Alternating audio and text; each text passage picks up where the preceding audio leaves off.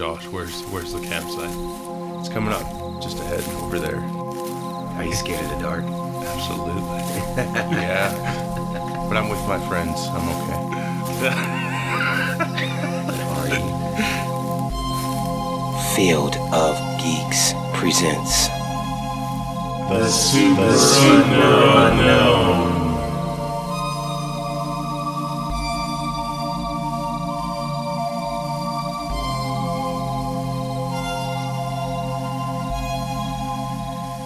Everyone, Josh here. This past weekend, Juan, my wife Stephanie, and I attended the Haunting of West End event.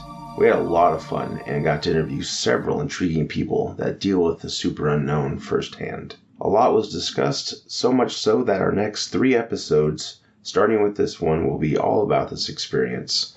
We recorded on site at the West End Salvage and Coffee Shop in downtown Des Moines, Iowa. Dave's company Nexus 6 sponsored the event, and we owe him a huge thanks for what you're about to hear. We first met with the members of groups SciPit and D-Part. They are paranormal investigators, and this is part one. We hope you enjoy. I'm Chris Hughes, from the founder of SciPit, South Central Ohio Paranormal Investigative Team, and our website is www.scipit.com. I'm Patrick. I am co-founder of SciPit. I am Colin. I am lead investigator for SciPit. And I'm Matthew Bennett, founder of D-Part. Um, we also have a podcast, um, Introspection, on Skydoor Network on Facebook. We have a whole bunch of different shows on there. We've got people from the Netherlands on there. We've got we've got a whole wide wide range of stuff on the on the network. It's all positive, uplifting stuff. Come on over and check that out too. Ray Hughes, that's his that's Chris's wife, Okay. and then Carrie, which is his daughter and his wife. My wife. Did you guys go to the um, Van Meter visitor site? Yes. Is that Yeah. how was that? Because they did a they did a podcast on Our very first episode, we talked about. It about wasn't it. Yeah. super in depth. I don't think Mhm. necessarily, but I'm just wondering what you guys. Well, Matt is on the board at the Okay. Visitor Center Festival. Okay. He's part of the park downstairs. Okay. Um, it's interesting stories and everything. I've known Chad for that does wrote the book and stuff about it, and they done the documentary about it. It's been interesting to go out there see where it all happened at, and when you walk into this one bank or realtor's area now, it's like walking into the old bank because the bank vault is nothing's changed inside. Outside's new. You walk in, it looks like this inside, Okay. and there's the vault. Wow. And that supposedly the guy went out there, took a couple shots of this thing, and went hid it in the vault. And the vault's original. And then you drive out a little ways out of town, and there's the old brick mine out there, Yeah. and that's where these things supposedly came from. Any feelings or anything when you were out there? Or The brick mine there been- would be Yeah. awesome to investigate, Yeah. but the owner won't let anybody out there. Oh, I There's see. Yeah, too many people out there, I Yeah. guess, on their own doing things. Right, Right, of course, of course. So you can see it, but you can't Yeah. actually visit. He'll open. his has gate down way down the end of the road. and He'll open it up for them to drive up there so you can see it. Okay. And he shuts it that in after the visitor center. Interesting. Like once a year they have a big. Uh, Festival. Oh, yeah. Yep. The festival. Yeah. Okay. Has he said anything about like anything he hears or experiences being in that Out location there. Would- on that yeah. territory? I'm saying the man that opens and closes the gate, the one that owns he- that property. I haven't really talked to him. Mm, I mean, he pretty much just keeps himself. yeah, keeps himself. interesting. Josh, you know I want everything. I want I know. I want know. all the creepy stuff. I know. I have to be like, no. We're like yin and yang when it comes to this. Like him not so I'm much. super- Josh's gonna Superstitious. pee himself later. No, I'm not. I'm gonna go to the bathroom jumping up before. and down. Yes. Not gonna be somewhere in the Shoot middle. it. Hug it. Y'all really want to pee yourselves? Go out to Wymore, Wymore Nebraska.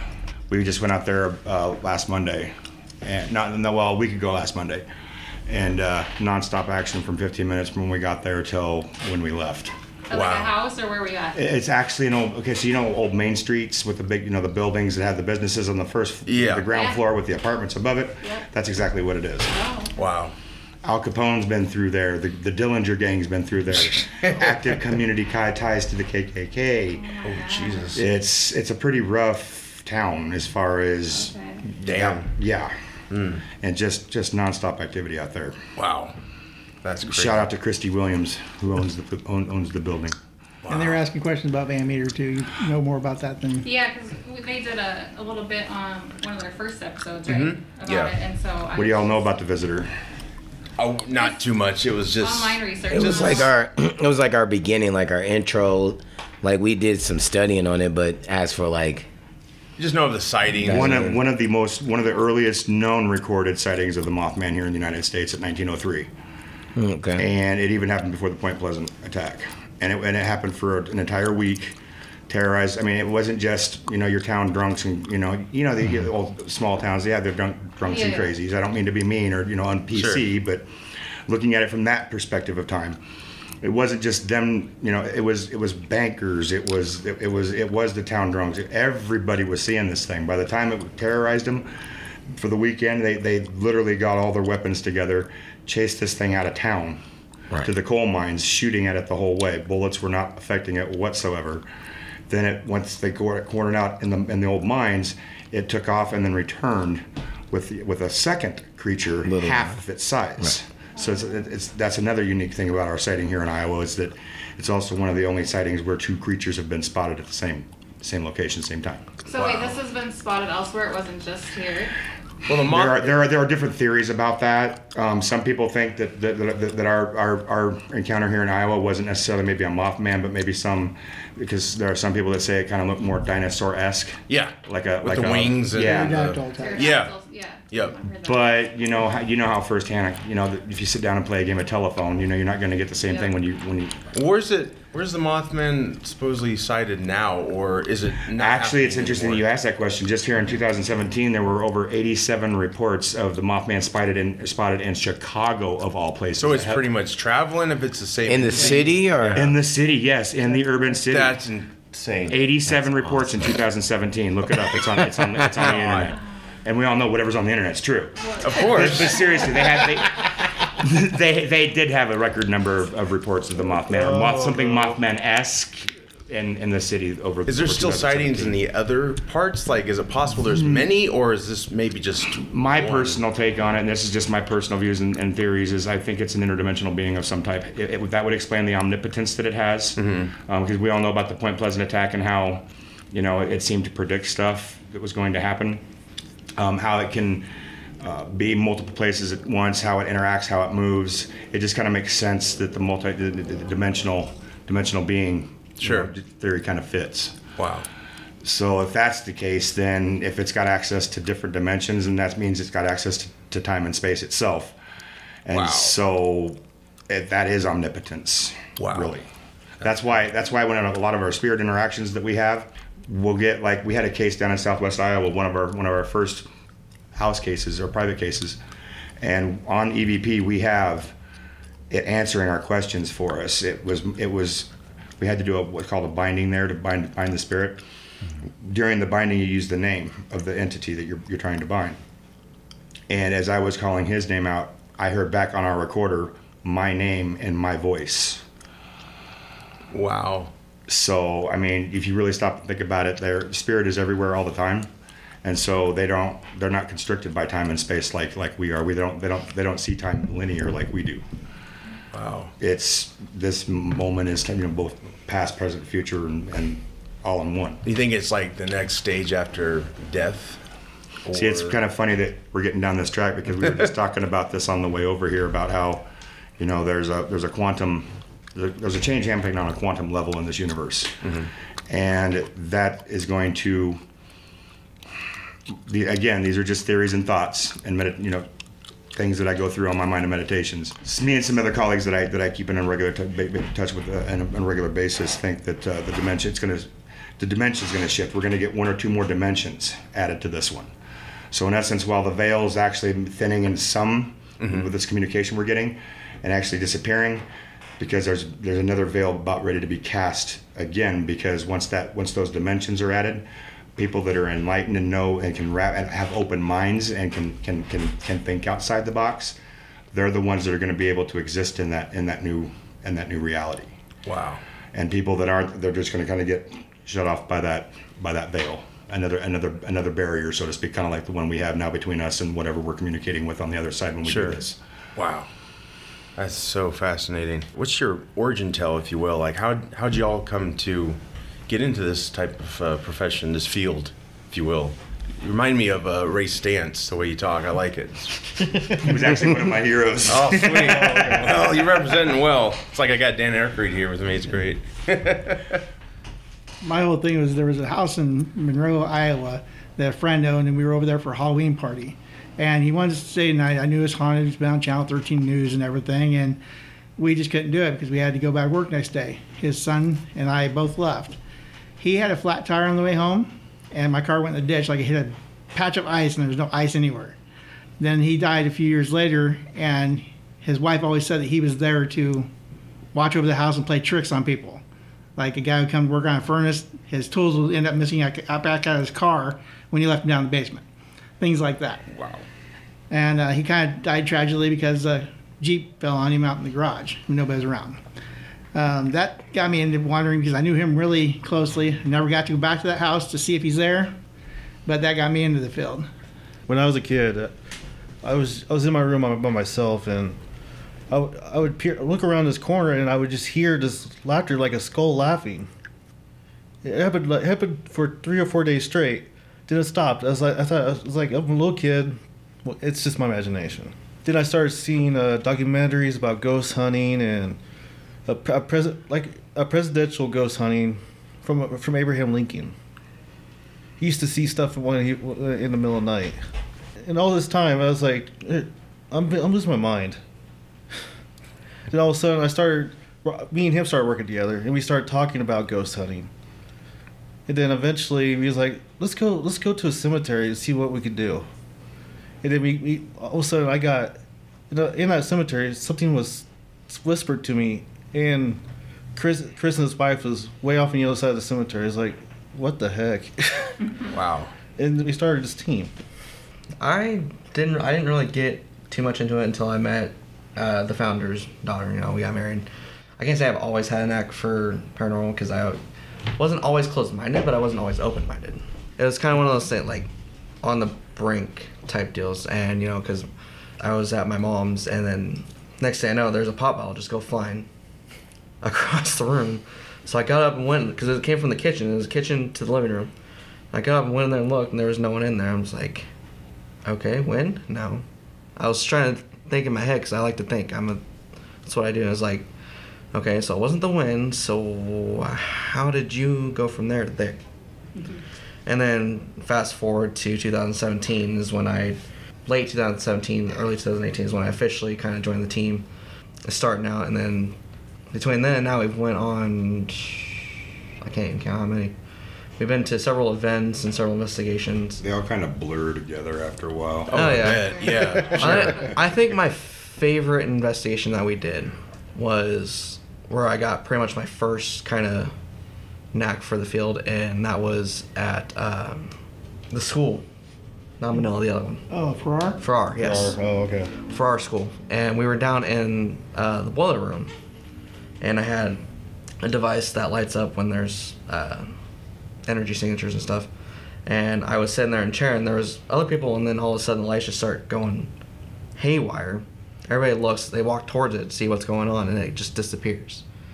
So then I went into a room by myself, and it lights up again, and then of course everybody looks, wanting to see what's going on, so they walk towards that door, and it's just gone. And I was like, so you guys just need to stay back. let, let me be here by myself for a few minutes. Yeah. Try to communicate here. Sure. But um, you know, I I loved every second of every investigation we've been on. You know, we've been you know we've been to many places. You know, um, we've hosted a couple events. I do believe it's an interesting thing. once you get into it and once it gets into your blood, you know, it it becomes it's kind of like a calling, you know. Sure. Um I my history with it as a kid, I wasn't your average kid. I I I was really into the Ghostbuster movies and raised in a strict Christian household. You know, ghosts didn't exist. When you died, that was it. You either you know, went to heaven or hell, and was, and that was the end of it. So, st- as a kid growing up, I was stifled, not being able to, you know, explore this avenue. But we all walk a path for a reason. Sure. And you know, having thoughts of what it would be like to be in, in a, six feet under in a coffin, in a coffin with the nothingness, then just the empty nothingness scared the crap out of me. You know, and I think that's where my deep-seated, you know, calling for this comes from knowing that there isn't nothingness after we die on this earth. It's it's just another transition. You know, it's just it's just another step. you know, and uh, just you know, it just it's, it's been a crazy road. The last nine years, almost nine years, have been. Yeah, like I said, it almost com- it becomes a blur. You know, there's specific things that stick out to you in certain you know certain certain places. It's definitely a wild ride, and, and it's not for everybody. If you can find your niche in it and use it for a tool for good, you know, to make this universe a better place, then by all means, let's let's let's do it. So, and basically, yeah, that's what it comes down to is just helping people because that's when we, what we started as, you know, doing personal residences. You know, people that you know are suffering in silence. You know, that's one of the big things that I wanted to, to do when I got into this field is is really really kill that stigma of you know I think I may be having experiences in my house, but I don't want people to think I'm crazy or Sure. nuts Sure. or you know start heavily medicating me because they think I'm hearing voices and seeing Hearing stuff voices and it's yeah.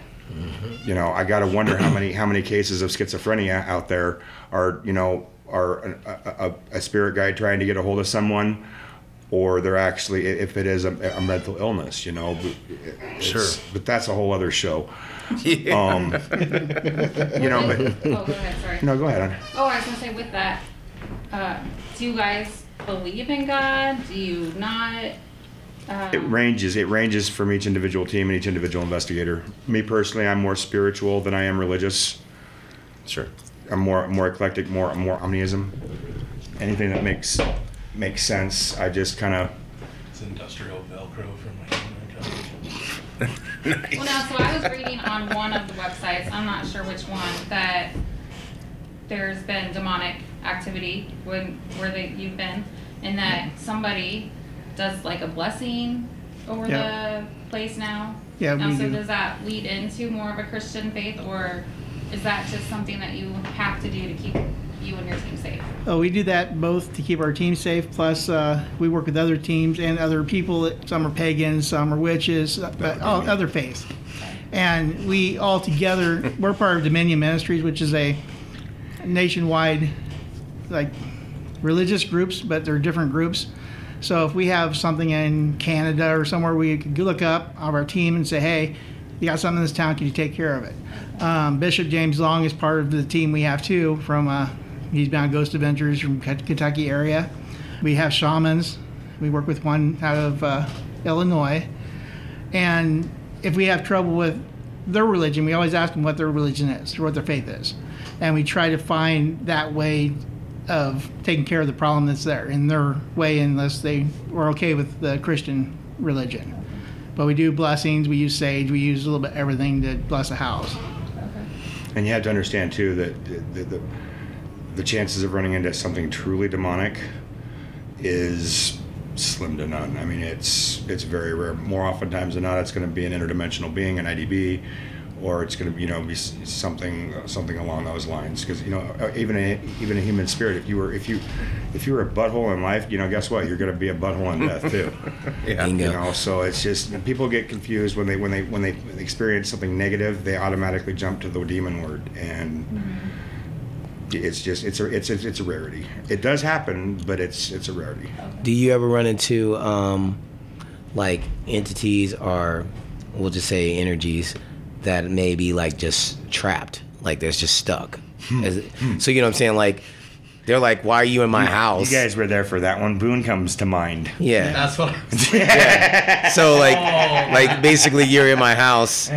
Yeah. They don't. They're wasn't. They're not understanding. Basically, you know, like the sixth sense. Like they don't know they're dead. They're not aware This that one, they've. this one, we've had it, we've had situations like that where they're still in their death state and they don't know that they're that they're that they that they're dead and, Bruce and Willis? they're confused. Yeah, kind of Bruce, Yep. yeah. Yep. Exactly. Um, we've also had entities that were, you know, trapped for whatever whatever reason or another. Doing this line of work, there's never, ever, ever a dull moment. As far as, yeah, there are going to be dull moments when you're sitting in the dark and you ain't getting nothing, mm-hmm. but the roller coaster that is, it, it, you get very small, tiny plateaus of where you're where you're not. You know, I don't even look at, for example, like coincidences. Y'all heard coincidences. There, in the way I look at things, there there are no such thing as coincidences. It's only synchronicities. Everything happened. We, yes, we have free choice, and there, there's that line between, you know, where do we have free choice and where does and where does fate drop in? But, you know, it's it's it's a huge philosophical philosophical discussion.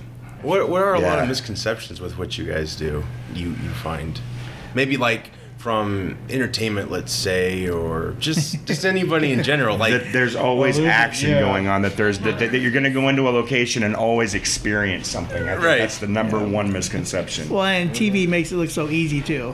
Oh, I mean, yeah. you go in, they instantly tell you, okay, this is what you have in the house. Every investigation we have umpteen hours of recordings, umpteen hours of video, and everything to go through before we actually say, hey, there's something here. Talking to the client. yeah. Yeah. And talking to the clients. it's like a private mean, meeting before Yeah. you actually come to the property. Exira was a nine month case for us. Wow. Yeah. Before, was it? Ex- It, it- it was the town that we did here in Iowa. Oh, okay. We've you know we've had cases that last nine months to two years. It just depends, and it's all about about the aftercare. Right. You got to make sure that after you've gotten everything handled, it's all about really teaching them how to coexist. If it's nothing harmful or you're, you're just going to hurt them, it's really at that point about education and teaching them. You know that. You know, yes, you're here now, and that it, you're, you're, you're it's your space, but it was their space too, and just to kind of, you know, coexist. Well, there is well there is no uh, go- ghost hunting professional. Professionals ha- can promise something that's going to happen. It's done. We can't do that because we go in, nothing could happen. I mean, we go in there sometimes and we get nothing. But next time we come, next time we, we get phone calls and hey, something you stir up something. It's like we did. It's like we didn't see, we didn't get anything there. But is there like a lot of false? Uh, Well, so there's there's some teams that will will have you pay you have, you have to pay them to come in.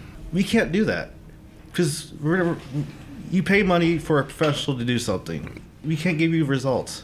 We could we could tell you that hey something happened here, here here's what happened, or we could tell you that nothing happened. Would you want to pay you a professional some, something for nothing? It just adds a predatory aspect to it. Yeah. yeah. Or like I want my money You're- back. You guys, are you guys all on? Is it Sci Pit? Is that how you say it? Or you're D part? I'm D part, they're SciPit. Yeah. Okay, and neither one of your groups We we're close to together. No, neither one of us you charge. don't charge. No. No. We refuse to charge. We all all of our cost comes out of our pit, of our pockets. We do have some clients out there that have been nice enough to donate over the years, Yeah. but we never we never ask for donations. If they want to, if they would like to offer up something for our services, then that's that's yeah, we that's get, cool. we get sponsors and stuff like that. right, but that's that's something else completely different though. That's sponsorship. That's corporate. That's Yeah. that's a, more of a business. That's in my eyes. There's nothing wrong with that. Yeah. Oh no, yeah. I think if somebody wants to donate, that's good because um, I mean you still take your time. You're using your free time to do it. Mm-hmm. Or And what is that old Not adage? Time, free time, time, but- time is money. right. I mean, so I think that's great that you don't charge, but I also don't think that in my opinion, I would pay somebody to come because I'm paying for your time, not necessarily for the uh, the outcome. It's also nice that you don't charge because it basically is like you're not really full of it. You know what I mean? Yeah. Like Right. it's not like a carnival barker or whatever. You're coming into town and yeah, you got a spirit. That'll be fifty bucks or whatever. Mm-hmm. but it, I think it does help with clientele. I mean, you guys would know better than I would, but I bet you get more people interested in like having you come out because a lot of them probably can't afford to. Yeah. That's another misconception, or not necessarily a misconception, but some something that people may not realize that, that, that want to maybe get into this is that we're we're just a little bit of everything. We're we're investigators. We're we're psychologists. We have you have to be able to read a client when you're when you're talking to them to know if it's you know if there are drugs involved perhaps or if they've got a history of you know anything. You have to look at everything, the whole scope. Sure. So we're actually kind of jacks of all trades, really, when it comes down to it, because you never know what you're going to walk into when you're when you're going into a private residence case. There's we've we've done we've yeah we've we pretty much run the gambit as far as you know from not so good locations and dangerous locations and that we didn't realize that we were walking in, into at the time because they weren't completely upfront and honest with us. Right. Right. So- is that why you go out of your way to like meet with them uh, Yes. before and make sure like is this legit? All this stuff. I mean, I guess there's physical dangers, but uh, We what, have- what other dangers comes with what you guys Well, do? the, one of the one of the physical dangers, for example, one of our cases that we did, the, it, it turned out that the gentleman was a, a federal parolee that had that I found out from his neighbor. It was a duplex that we were doing that had uh, AK-47s in his closet with with sawed off with with filed off serial Oh, numbers. There's only one thing you do with a weapon with some filed off serial numbers, you know. So. It, it runs the gambit. I mean, when you really have to understand that when you're going out and doing these public places like Ashmore, Farrar, you know, the Manila Schoolhouse, which we had the honor to operate for, for a year and a half in Manila, Iowa. It's no longer in operation now, but but you know, those type of things are different than when you're going into somebody's home and you're you're you're taking in essence responsibility for for because when they're calling you they're they're they have no one else literally to turn to because they don't feel like they can tell anybody else about it because they're going to be judged and all that fun stuff so you know it's it, it really is two just separate beasts you know Sure. going in and doing a public place like this as opposed to doing the private cases there really is two two sides to that coin uh, what should we expect from tonight? There's stuff everywhere here, and I don't mm-hmm. know what the other floors are. But what are like your safety concerns, things like that, with this kind of building versus a home or just an empty space? We, we worked buildings that had been under construction. They had boards on the floor with nails sticking out of them and everything. We to have to watch our surroundings and make sure everybody with us is staying safe and we keep them like in a main area. Like this is such a big building with clutter everywhere, but you have your main floors that have the walkways. So we're trying to keep everybody in those walkway areas so then they're not falling over something, tripping over something, or hurting themselves. Okay. Is what it is. Just watch our surroundings and our surroundings at all times. What are the creepiest encounters you've you've had? Oh, Maybe they all merged together, but anything that oh, sticks out? Our A boom. Someone's sound. got it. yeah. I have too many ideas. our number one back we've been doing this for 10 years our first call was a guy that was having chest pains on highway 92 in iowa here and his wife was a methodist minister she didn't know what to think of it so she came to us we went out with her to the road with him we got out was looking at the area just on the side of the road he was feeling pains then so he wanted down the road come back and parked he got out with us and something pulled him over the guardrail he had three big scratches on his back, and that was our first case out of the box. So that was one of our eviler cases we had. We got him to the Catholic priest. It was raining, so he blessed him in the rain, and um, he's been doing okay. But he was sensitive. He didn't know he was sensitive, so he was being attacked by the spirits around there. And the other one, we had keys for a place that was haunted. They said and we had the keys for about a month or two months and we were just there investigating trying to find out it got to know each of our weaknesses and used it against us one of our friends from another team he came in he almost put his fist through the glass table i had to make him leave the building and then he was fine after that? And then when we asked about mm. blessing the place the owner didn't want to have it blessed Really? yep he wanted to leave it as is and right now as far as i know it's been sold and somebody lives there Wow. They probably don't know anything they don't about know it. that right So is that like a case? Do you think that the new owner maybe isn't experiencing anything then? might not, or if it does, they will probably think they're crazy because most people that call us, they think they're crazy, or people will think they're crazy if they say anything about something. Well, that's how I would feel. I'd be like, Yeah. I'm sure I'm just crazy, but Yeah, their claims before when we went in saying it was haunted that the lights would flicker or the lights would go on in the middle of the night and nobody was around. Um, just different claims like that.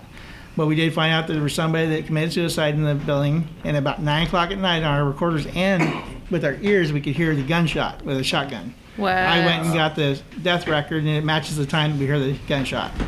So what would you say to somebody that okay, so like our house, our lights flicker all the time.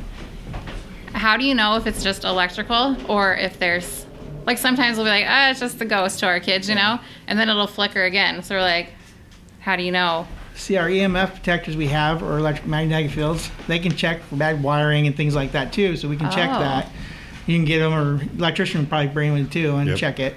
Okay. And they can tell you if your wires need to be updated, or maybe it could be a fuse box. This is the case we had just a couple weekends ago. The fuse box, the fuses were too low for the ampage of the house and the garage. So when they had, run something in the garage, the TV would go fuzzy and everything. Oh, okay. so I'm sure that's all ours is. but the wiring is just crazy. perfect inside the house because it's done within the last three years. But it's just Wow, just not low enough wire. amp. Yeah, no ampage. I would have to say my personal, the one that stands out most in my mind is a case we worked for two years right here in town. Actually, more than, not not more than two blocks away from my house. Actually, right in my own backyard, Really? literally almost right in my backyard. And yeah, that we had to work that sucker for two years. And over that time, we had to go back multiple times. One of the times we came back and one of the EVPs we captured as we were walk, as I was walking in the door, it said, "Hello, Matt." Right on the EVP. Actually, Alan could hear it with his own ears, and he's like, "I hope I captured that on on audio." And sure as hell, he captured it on audio. Greet me as I walked in. Now, this is the most nerve wracking one was when we were down in the basement. Not the basement. I'm sorry. It's, I think of it as the basement because it's on the ground floor. But the garage, because you know how the old attached garages are on the old on the old mm-hmm. houses from the '60s. That's kind of how this house is. Oh, And so we were down in the garage. Well, at the at the time, her mom had just passed, and her mom's dying words to her were, "Hun, I'm sorry, but I can't hold this thing back anymore." Were her dying words. Oh, wow. And then we had to come back in a year later, well, about six months to a year later after her mom passed, because the activity just it's it spiked up. You could tell her mom was doing something, whatever it was, to deal with whatever this was.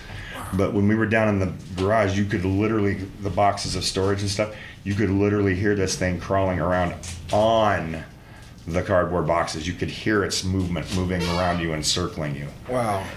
It was it, it's making the hairs on my arms stand up just as, giving me goosebumps just as I'm, as I'm just Wow. describing it.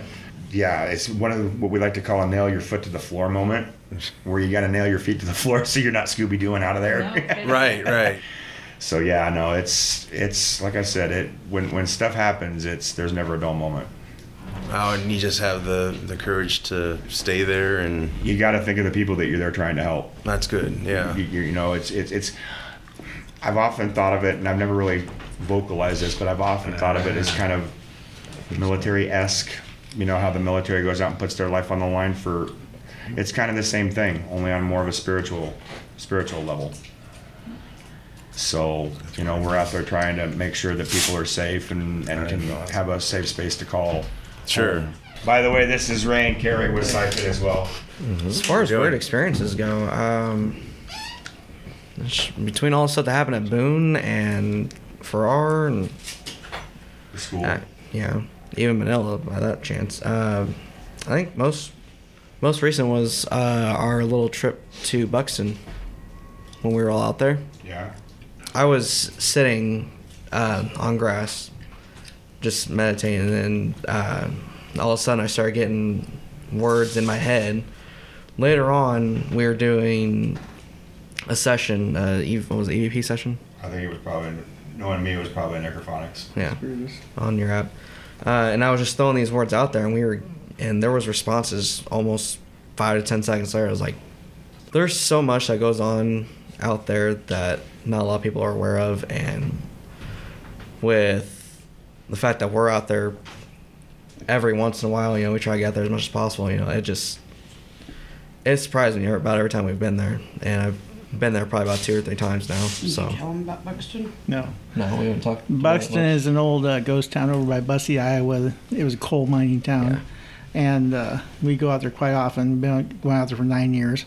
It's a pretty nice place, but it's all outside. There's only a few buildings, that are standing, or one building standing, or two buildings standing. If you can call it standing. Yeah, barely standing over the years. And then a couple foundations. And uh, we've been going out there. It's all open outside, so you get the nature and everything all in one. No electricity, no running Yeah. water, no There's also, nothing. there's also no light pollution out there too, so it's really good for, charts. for sky gazing. For Yeah, people. watching- It really does encompass every single aspect of the paranormal. Mm-hmm. Because you could have a cryptid wander through your camp. If in theory, you could see a UFO out there with no light pollution, and of course the, the, the spirit side of things too. So. First time we went out, one of the investigators that went that went with us saw about a six foot tall um, African American gentleman in bib overalls go walking through the wall of the old warehouse. And turns out that his um, uncle has seen it, and other family members have seen this gentleman out there. Uh, we've got about a nine year old little boy that follows us around. And the Historical Society gave us the name Loris Risby. And we've been able to confirm using our K2 meters, you know, make it blink once for yes, twice for no, just stuff like that. That he's lonely. He just misses having people around.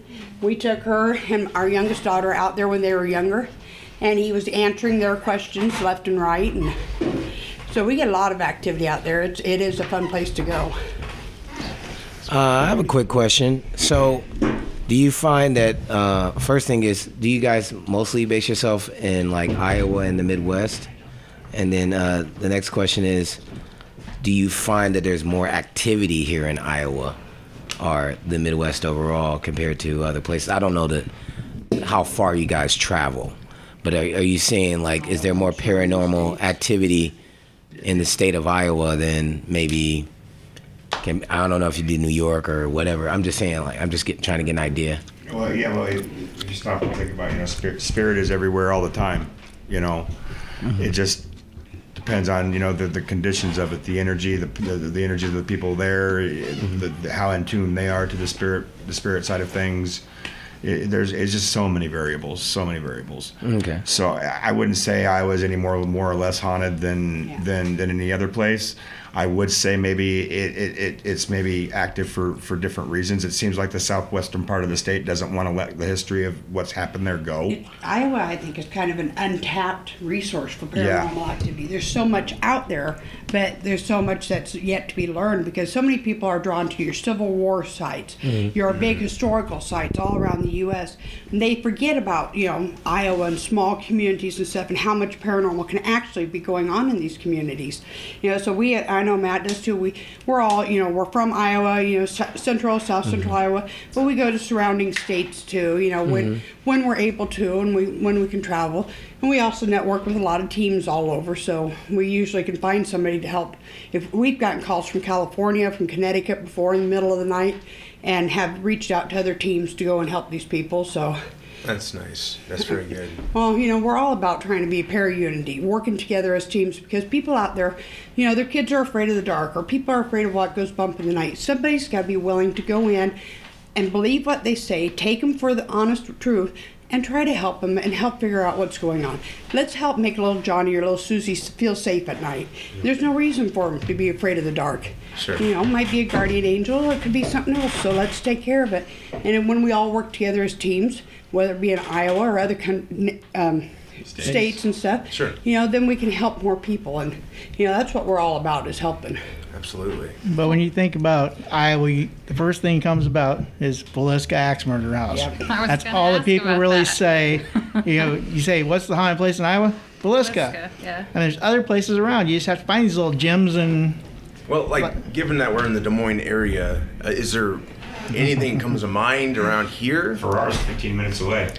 yeah. That's a Yep. schoolhouse, right? Yeah. Oh yeah. We investigated Hoyt Sherman Theater, the only team that gets I to go saw in there. that on the on the website. That looked, yeah. um, yeah, it was an interesting night. It, it was very one, interesting. One shot deal, one time to get to do, and one of their own employees um, answered questions for us and didn't know how she went from her desk across the room and sat down and proceeded to answer questions for the next hour. And she's like, um, "How'd I get over here?" And we're like, "Cause you said I got to get up, I got to go, I got to go now, I got to get up." She's like, "No, I didn't." 12 to 15 of their staff members were with us and witnessed this all going on. Oh wow. She works at that desk every day. She So did like not feel a well possession afterwards. type of thing. Kind of, it, Anyway. it used her, channeled through her to answer our questions. Didn't necessarily possess her, but channeled. Yeah. Channeling. And uh, we got horses neighing to in that Hoyt Sherman's bedroom. We got like babies crying. Because their stable used to be off to the side of the bedroom, and it's not there anymore. But you would hear them. I mean, it's pretty. On your devices, On right? device, on our recorders, we got EVPs. Of Not them. on site. Like, is it? Is it once you get back and Yeah, start listen to the listening? That's when yep, you hear, yep. or if you go outside or whatever. To do you guys ever hear on site? Sometimes we do, Sometimes. sometimes we At don't. Wymore, we heard three disembodied voices that night in Nebraska. What does that mean? Where you actually hear a voice coming from from a source that you can't see. Oh. It's a voice that you know you just heard, Yeah. but nobody else in the room Yeah, opened yeah. their mouth. Wow. Is that where you're like, hey, did you just hear that? Kind Yeah, of did you, thing? yeah, Yeah. exactly. Okay. The Yep. school, remember the door that slammed at the school? Yep. We're going down the hallway, and all of a sudden, we heard a oh. big old loud slam. And we turn around, it's like it come from down there, and it had been like that janitor's closet door had slammed there, and it's like nobody was back there. We were right in front of the uh, door when it happened. Yeah. I've also had colleagues on Venture Paranormal when they've gone to Poasttown, Post Town Elementary in Ohio, where they yell out for help, but nobody can hear them. Oh. Oh, they like kind of put like it's a where sound. it's, like a sound Yeah. barrier, Barrier, yeah. for the lack of a better word. You know, mm-hmm. it- Chad came back and talked to Michelle. He's like, "Didn't you just hear me screaming my head off for help? Yeah. I was getting chased down by a shadow figure. I was screaming for help." No, we didn't. We didn't hear you. They were they were less than hundred feet away. Are you guys ever chased by anything? I chase things away. There you go. She I, does. I, I, Yeah. wa- I walk I was the pushed in the it schoolhouse once, the Manila Yeah. schoolhouse. You were pushed. And That was Physically pushed in, blessing. in front of him, actually. We were doing a blessing because the upstairs was just darker than dark. We And- had some things going on at the school Yeah. that needed to be rectified. Sure. And the spirits were kind of all out of whack. And, Yeah. and I was one of the perpetrators of that and didn't realize it at the time that I was doing more harm than good. oh, And so I think they were trying to send a little bit of a message. I wasn't hurt, but I did go. I, I did I did slide for a good five or five or six feet, and I could and I could firmly feel two hands and on each shoulder blade as it as it shoved me down. was it like a cold feeling too? Didn't have any cold feeling. I just one one one second I was standing up, and the next minute I was on my belly sliding down the hall. Now is that something like when you walk when you walk into a space, you physically feel if there's a presence there, or do, is that just something that you get now from you're your getting more on the devices? An empath. Yeah. empath medium side of stuff. Yeah. Okay, okay. See, I don't know the difference between a lot of that, so yeah. sorry. Do you guys? Uh, are you guys in contact with people who do that? Yeah. I'm actually an empath myself. Oh, okay. So you can feel different things. Is that what I that can pick up on feelings. Um, I'm really good at. I'm a, I, people call me a human lie detector. I, I, you know, I know when someone's you know So you can misgiving tell good people from bad people, kind of. from- Normally, sometimes I'm not. I'm not 100 percent by any means, but I've gotten burned many times. But it's just it, it- we're we're human. We make we make Right. mistakes. But yeah, no, it's picking up on a lot. Most people are even just a basic low level empath. If you've ever walked into a room after somebody's been arguing, like a really bad heated argument, you can feel that tension in the room, that heaviness. That's Like it's almost something like evil causing people to argue, if you will. well, the, well, no, it's no, it's the Or just the energy people give The- off. yeah, it, we we imprint energy. Right. We leave an, an imprinted energy on our environment. So you know, it, you pick up on somebody's sadness. It's sad, or you walk into a room where they've where they've argued. You, you, you pick up on that hostility, and you can just kind of feel it or cut it with a knife. That's that's what it's like to be an empath. Okay, so, for those of us that don't know, is there a specific like, what's the definition of an empath, or I believe you said a medium? Medium is someone that can actually communicate with the other side, has that spirit communication of some way, shape, or form. Whether they see him, some can see him, some can hear him, some or some some have the some have the the the, the triple threat going on. It, it is every person's different. Or just Okay. between a, a And then- and. An empath is more so of feeling emotions and Yep. Okay. being able to look at someone and be like, okay, you're a good person. And just naturally kind of know who you're dealing with, who you're looking at. Um, like he was saying, if you're in a room right after a fight, then you know you walk in and go, it feels tense in here. Well, that's being empath. Okay. Everybody has a little bit of in them, even if it's not more extended. You still feel okay. I know you're sad. Let me hug you, and that's you think these spirits that haunt things possibly um, are uh, maybe a victim of that? Uh, you know, as let's say they, they passed in the house or whatever, and it was they, it was very negative energy at the time. Do you think that has something to do with them sticking around? we have had investigations where say there was a rape and the person that's there was a victim of that and so it's a negative energy and but it's because they are stuck there because of what had happened in the trauma and what had happened kind of to go along with that we had a uh, investigation in knoxville iowa and uh, there was a residual. The story was someone hung themselves in the basement shot themselves in the living room. And it was about nine o'clock every single night and we heard a gunshot with your ears at nine o'clock. If you didn't hear it with your ears you'd hear it on the recording. And that was the time the guy had shot himself in the living room So there's two different events happen. Like somebody hung themselves, and then somebody else shot themselves. Is that what you said? it was two different people i don't Oh. know if it was at the same time And that was the same place the I was same talking about building? it was earlier. the same place yes But we we could get the death records off the one, but the second one we couldn't get anything out of, so we don't know oh. if it actually happened or not. But that was was this the hearsay? story you were. That was told the story about we it, told, right? yes. Okay. Okay. And sometimes the spirits are it's like a happy place for them. Like it might have been if it's a child, it might be their childhood memories that be stuck in the house. So that's why they want to be there. Right. That's where their happiest memories were, is there at home, or different places like that. Going off of the uh, clairvoyancy and empath stuff, um, there's all you know. There's different gifts and stuff that go along with it.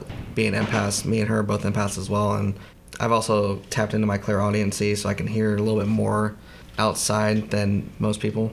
And then one of my other side gifts is I know that spirits, you know, they'll enter dreams and they'll give you messages and stuff. So I'll get like these messages, and which uh, I defined as premonitions because there was a while back when uh, Matt was helping Manila School and uh, we were getting ready for an event that was about to happen like what, about a week or so later. You talking about the September or the May?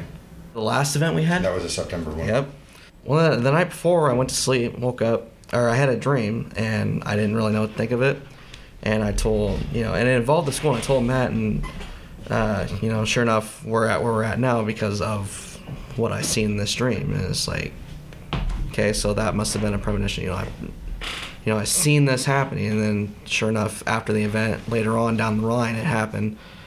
And you know, we're at where we're at now. So there's Most people will call it deja vu. Yeah, I was just gonna ask if that deja vu premonitions, but It's pretty much the same thing. What I've noticed is some nights I will have I will dream right before an investigation and what I dream of is like for example the building I dreamt of this garage, but it was like a fake dream. It was about zombies, and mm-hmm. I was running from these zombies, and my I had to hide my sister under this old red antique car. Well, we were at this investigation, and I went to drive around town just to blow, like, you know, just to do whatever to blow some time, and uh, I uh, had came across this garage with the red car in it, and it was the same doors, same windows, same car, everything. And it wasn't so much as like a deja vu, like I just remember this conversation. It was like I just saw this. Interesting. I have a question about the structure of your your organizations. Like, do you guys look for people to fill in certain like uh, gaps? Like, we want a medium. We want a person that's a little bit more detective-ish. We want someone who's more of an empath. Are we looking for like someone like you, man? I'm assuming that has a, like a combination of multiple skills in that.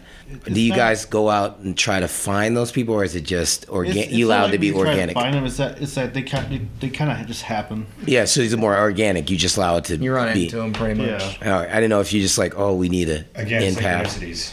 Yeah, yeah, They show up when you, they show up when they're needed. So it's I dig that. And you guys are kind of it's a family thing, right? This Pretty one much. pretty much is. Patrick and I used to work together, so we that's when we decided to come up with the team. Okay.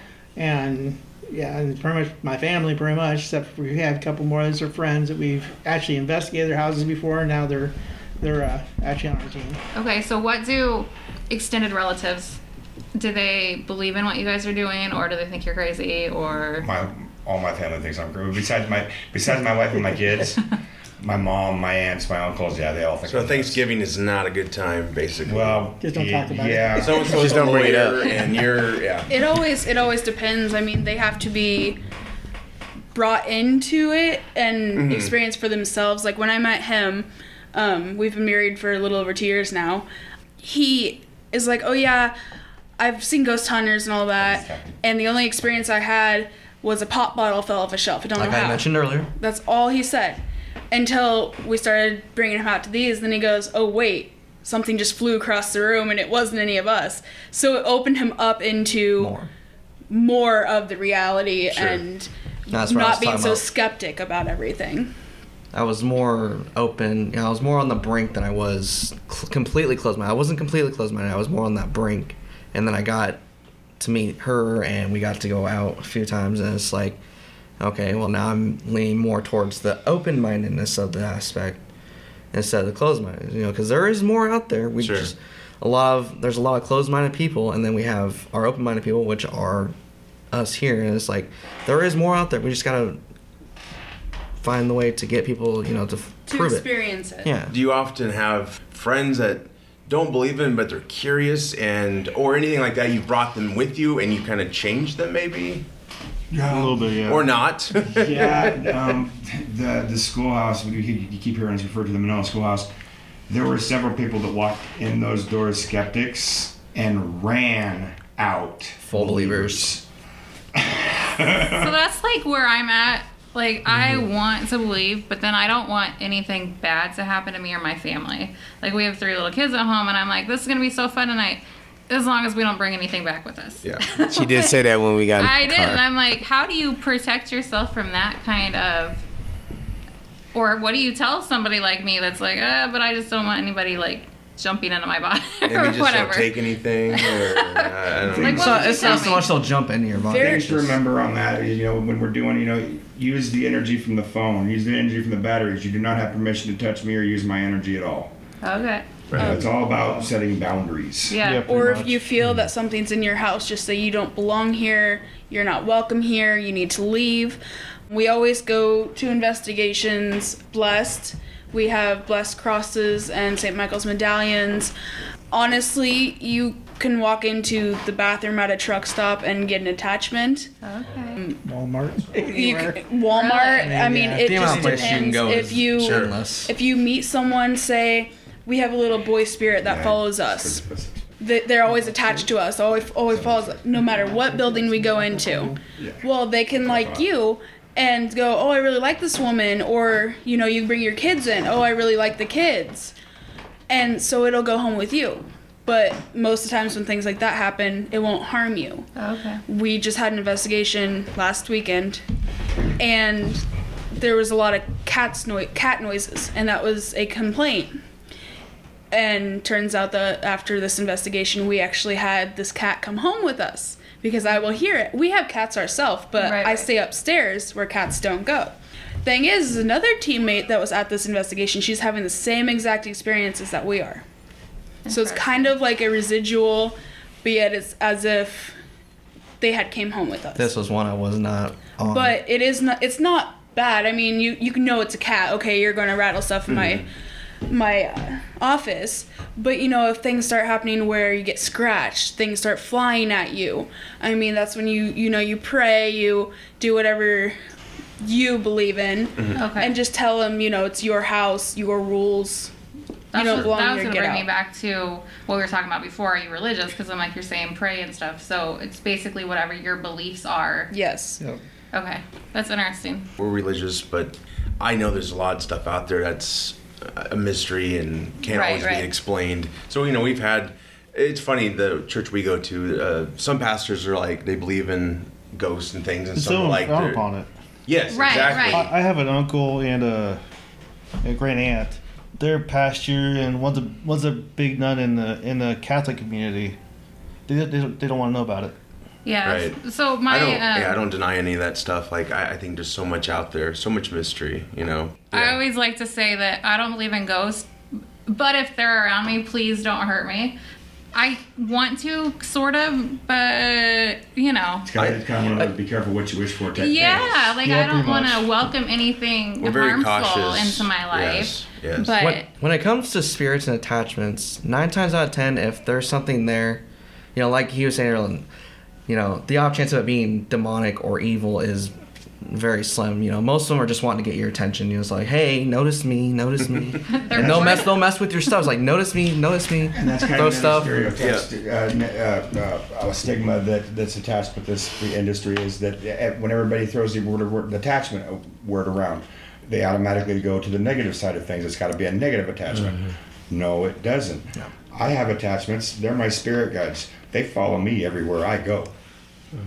That's the thing. They can be absolutely positive attachments. You know, if you're sad, they can always be there to lift you up. And it's like, you know, okay, I know you're here. You know, help me get through this day. You know, it's a great day. Make it a great day. Sure. And the attachment can very well just be your grandmother Guardian angel. Yeah. Of course. yeah. my grandmother. It's all a matter of perception, how, how people perceive things. I've Right. always told my kids that growing up. That's the one thing I've tried to pound into their heads. If you don't ever learn anything else I say, make sure you realize that perception is everything. Yes. If if you come off a crappy person to a person, guess what? You're a crappy person because they perceive you that way. And Right. probably for the rest of your life. This concludes part one. Join us for part two on the next The Super Unknown. Take care.